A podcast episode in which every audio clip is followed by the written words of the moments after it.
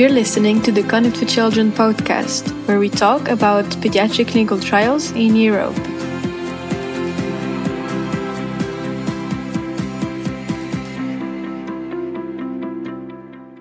For today's episode, we will focus around science communication, essential for the life sciences ecosystem and even more for an European project such as Connect for Children how to handle the communication of tricky topics such as pediatric clinical trials, what are the communication challenges for a project like Connect for Children, and how to cope with the spread of fake news and anti science sentiments.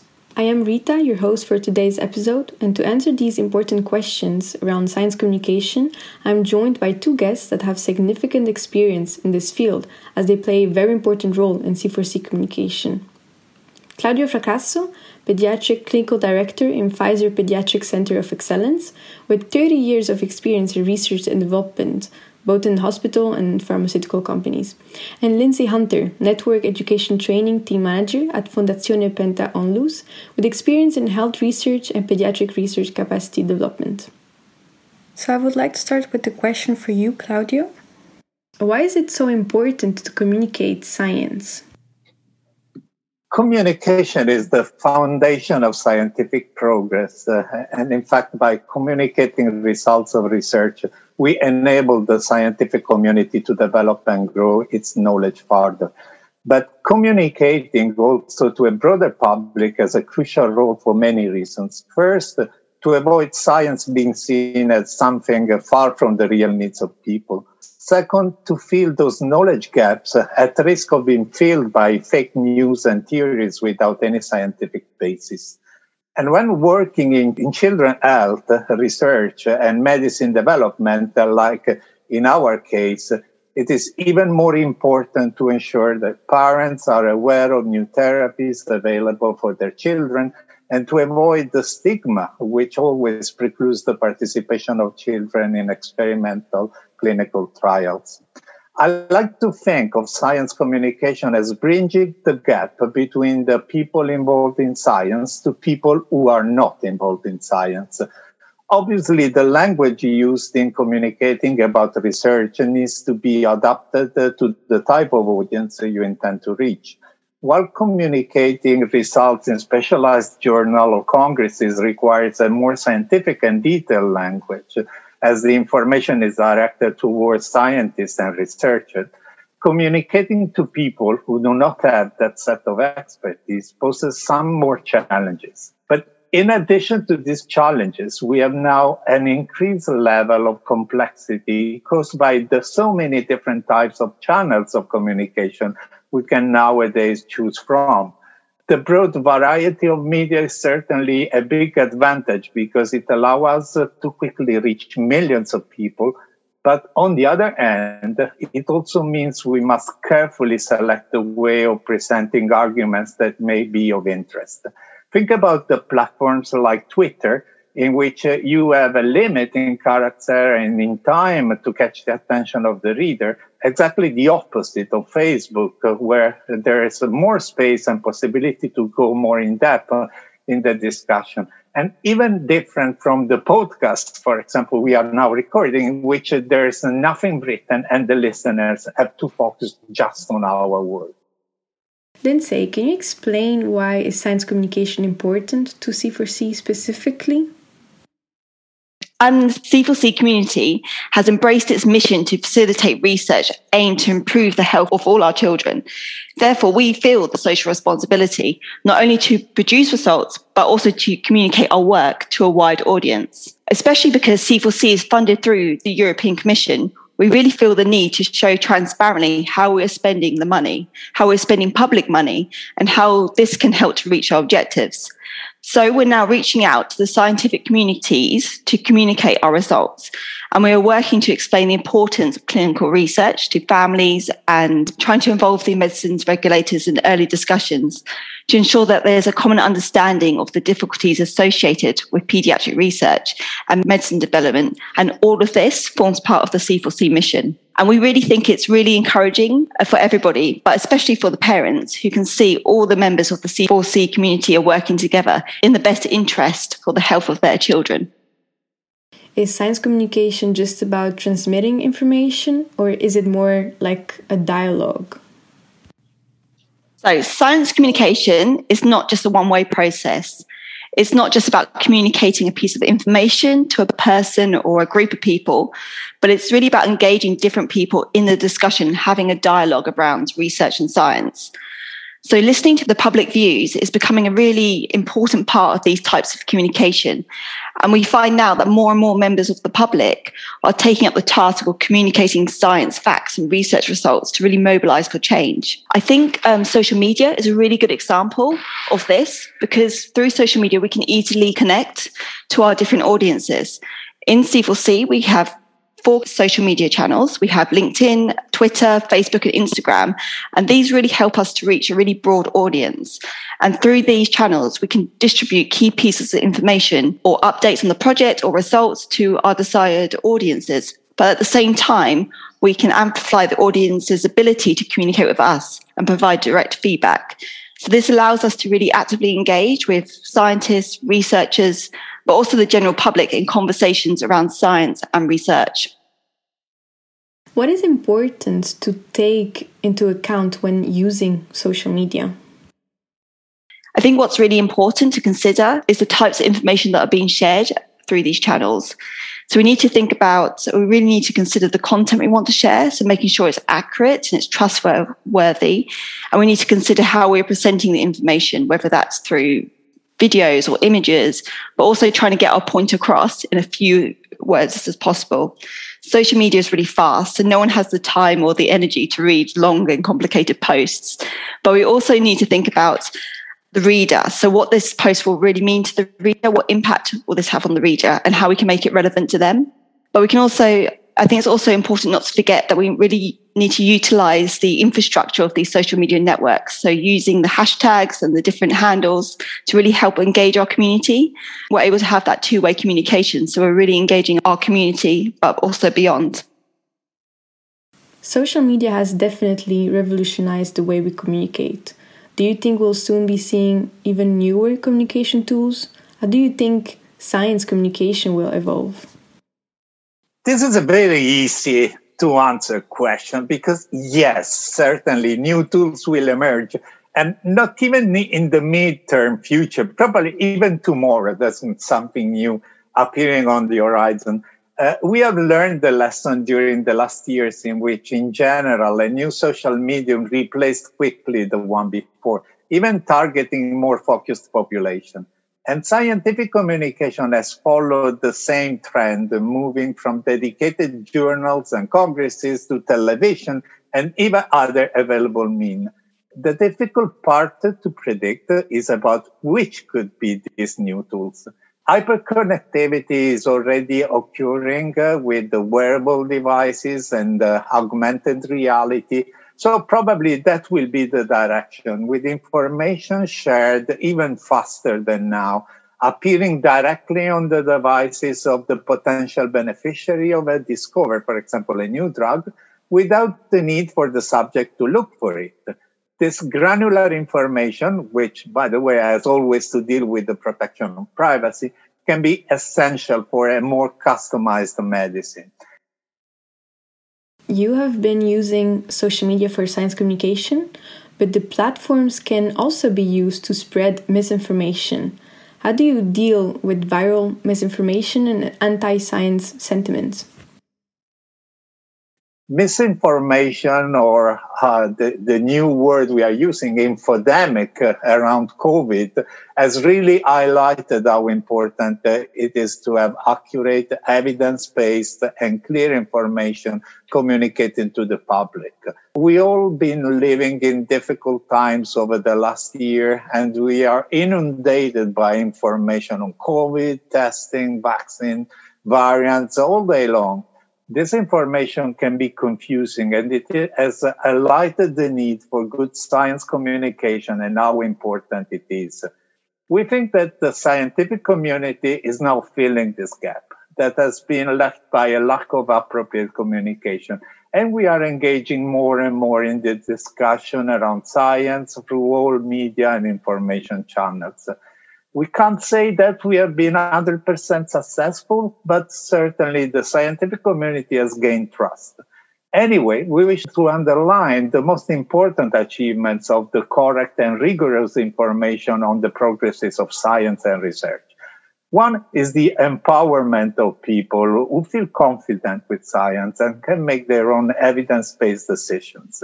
The other is the attitude gained by the scientists to recognize opinions, those fields, uh, and of their final clients. Uh, and uh, this uh, make them uh, much open to learn what really matter for them.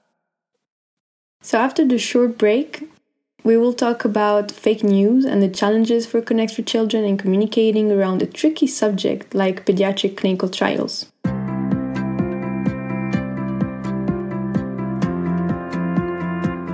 This podcast is brought to you by Connect for Children. We aim to establish a coordinated approach to facilitate the delivery of high quality, regulatory grade pediatric clinical trials in Europe for all age groups and diseases. In the project, 35 academic and 10 industry partners from 20 different countries have joined forces to overcome the hurdles standing in the way of clinical trials for children. Together, we're creating a world with better medicines for babies, children, and young people. Want to know more? Visit our website connectforchildren.org or follow us on LinkedIn, Twitter, Facebook, or Instagram to stay up to date. A question for you, Claudio. Is it hard to compete with fake news when communicating about science? How can people tell the difference? The way to understand if they are false or true is uh, the type of arguments uh, and uh, how much uh, they are uh, they are strongly uh, supported by evidences. Because uh, what is missing usually is the doubt. When a, a science a science communication is made usually you never are so strongly stating what you are saying, but there's always a room for doubt. The typical language uh, of science uh, is uh, we have shown that, we have seen that, we think that based on this data, this is what we have found. While the typical language of uh, this uh, fake news is, uh, is more strong. Let's say uh, it is like this. And we personally being used to read science uh, uh, when i see this type of statements i'm i'm skeptical because we always communicate the evidences then the conclusions are based on this evidence. We never start from the statement and then we try to find the arguments. We do exactly the opposite way. And, and this is science. Science is based on the doubt. And then you go to verify the doubt. And based on the data, you, you have your conclusions. Fake news uh, mostly are done on the other way around they start with a strong statement and then they struggle to find evidences to support this uh, this statement. That's not science. I also think that the public are becoming more and more aware of fake news and that it's circulating. So they're becoming more savvy with what to look for when they're looking at posts, for example, on website or, or social media. And so they're questioning themselves now as to is this true? Is this real? And they are taking the initiative to take a look behind what's behind that post and what's driving it. Even with things like newspaper headlines and um, news articles and websites the way that sometimes the media portrays um, information they're trying to sometimes put together a nice headline that captures people's attention. And if you just read the headline it can sound quite scary. But if you actually go into it in more depth then you understand more and you understand that it's not um, maybe not as scary as it originally sounded. And you can find out more about the research and evidence behind it. So i think people are becoming I think although there's a lot more fake news around now, I also think people are becoming a lot more aware of it and are starting to take the initiative of looking at the facts behind the news. Mm-hmm. may I add also another little point? Uh, just uh, one one important suggestion uh, is uh, uh, that now scientists and researchers are available through many channels. For example, uh, we C4C has shown that can be reached through social media, Facebook, Instagram, LinkedIn, through the website. So it's easy to ask if you have a doubt, go directly to those who are making science and ask. They, uh, before there was uh, the wall that we set between the science and the general population. Now this wall uh, is uh, much lower. It does not even exist. And uh, so it's easy to have access directly to those who are making science. You both lead the communication efforts of a large European research network, Connect with Children. What are some specific challenges for this project? There are two big challenges we face in communicating about C4C externally.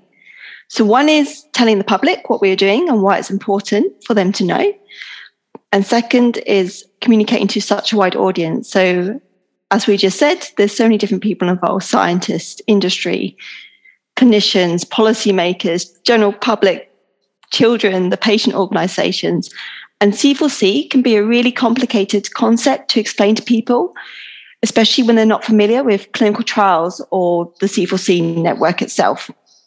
So it can be quite a difficult message to get across as to why they should be interested. So why should they be interested in clinical trials or why is the C4C network important in supporting and facilitating clinical trials in Europe? And one of the difficulties in communicating these points can be the use of the language. So, I've mentioned before, often in science, the language can be quite technical. And to communicate science to the general public or other stakeholders, we need to ensure that our messages are clear and they are not using technical terms which can confuse some people, and that we're using language that is suitable for a whole range of people, from quite from young children to their families to the broader general public, but also for researchers and scientists themselves. It's really our job as leading the C4C communications package to ensure the messages that we're putting out there are understandable and they're clear, they're evidence based, they're correct, but also they're appealing to our audience so that they want to find out more about what we are doing in C4C, but even maybe they want to get involved in C4C themselves. And also, we need to ensure that we're choosing the appropriate medium for our communication. So, the appropriate medium for science communication is really crucial. Whether this can be a presentation or social media post, like we've been talking about, or even a podcast, like we're doing right now. In C4C itself, we work across 21 countries. So our network covers 21 countries across Europe. And although English is the common language that's used across these countries and across the network it's not spoken by everybody in these different countries. So it's really important that within C4C, we utilize our network across these countries so they can help support us in translating our messages into these different languages. And this helps us reach an even wider audience. Another key challenge or an added challenge with C4C is that we're not quite open for business yet. So we want to tell you or the general public, everybody about all the great work we're doing and how much progress we've made and how innovative we're being. But also, we don't want to give the wrong impression that our C4C network is open for others to use. Currently, we're doing a lot of work and internally, and we're developing our network.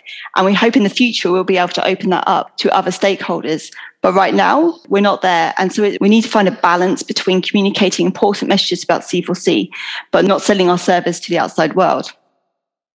Connect with Children strives to improve medicines for babies, children, and young people by developing a pan European infrastructure for clinical research how do you communicate about pediatric clinical trials when many find the topic to be a tricky subject? Facilitating clinical trials by putting in place uh, structures and processes to conduct the clinical development smoothly is certainly the trigger which led to creating C4C. So, pediatric clinical trials are our most important focus. And C4C approach was to impact on the very practical aspects, such as facilitating the identification of suitable sites for a given trial or creating education and training programs homogeneously throughout the beneficiaries. So for example, having C4C specific good clinical practice training modules available to the investigators of the trials run by the network. But also to raise awareness in the general population on the importance of clinical research in children, explaining how research works, uh, reassuring parents that not only the safety of their children is guaranteed, but also that clinical trials is a way to have access to innovative therapies uh, from which may benefit the child and all those with the same disease. And I have to say that one of the most important contribution in this direction is given by the work within C4C of the children and young people advocacy and advisory groups which are included in all the activities of C4C. And for this, uh, they are named internally as cross-cutting teams. Thanks to them, for example, in C4C website uh, are available a lot of materials aimed to explain research in a lay language specific for different ages, which may be a precious resource for family uh, to take a decision whether or not to participate in a clinical trial. We wish very soon to have also data coming from the ongoing proof of viability trials, as this will allow us, of course, to do a benchmarking evaluation and assess the areas for improvement. But uh, uh, for, from the communication standpoint, uh, to show how much C4C and in general networks can be effective in delivering results. And why not new therapeutic options? because the best way to communicate what the C4C is for is to show very practical examples. To wrap up the interview, what are the best practices that you can share based on your experience? An important lesson has come from the observation of the way people communicate. Communication has to be quick, as you should catch the attention at a glance. Otherwise, your message will be diluted within plenty of others which every second reach every individual. And to the same, the use of visual is very helpful. Exactly the way we used to catch the attention of small children, if you think. But part of this catcher is based on the interest of the people you are reaching. The right message to the right person through the right medium for example, professional community will be reached via LinkedIn, while broader adult audience is met in Facebook, and young people is more easy to contact via Instagram. Or, of course, one medium doesn't exclude the other, as well as we also do not exclude the more pragmatic way through press releases or our website, which are still a valid vehicle of information for journalists or those Googling in internet. If you want to give some quick tips, maybe I think I would say be clear on what your message is and start with the most important information. Try to avoid technical terms unless they're really necessary. Use visuals, so images, videos, anything to capture people's attention and really know your audience. So know who they are, think about what they know and what they think they may know, and pick the best tool or channel or medium to reach your audience. So you make use of things like social media, but also think outside the box. There are many ways we can engage our different audiences. It doesn't always need to be through the standard um, communication channels, such as the use of a press release or website.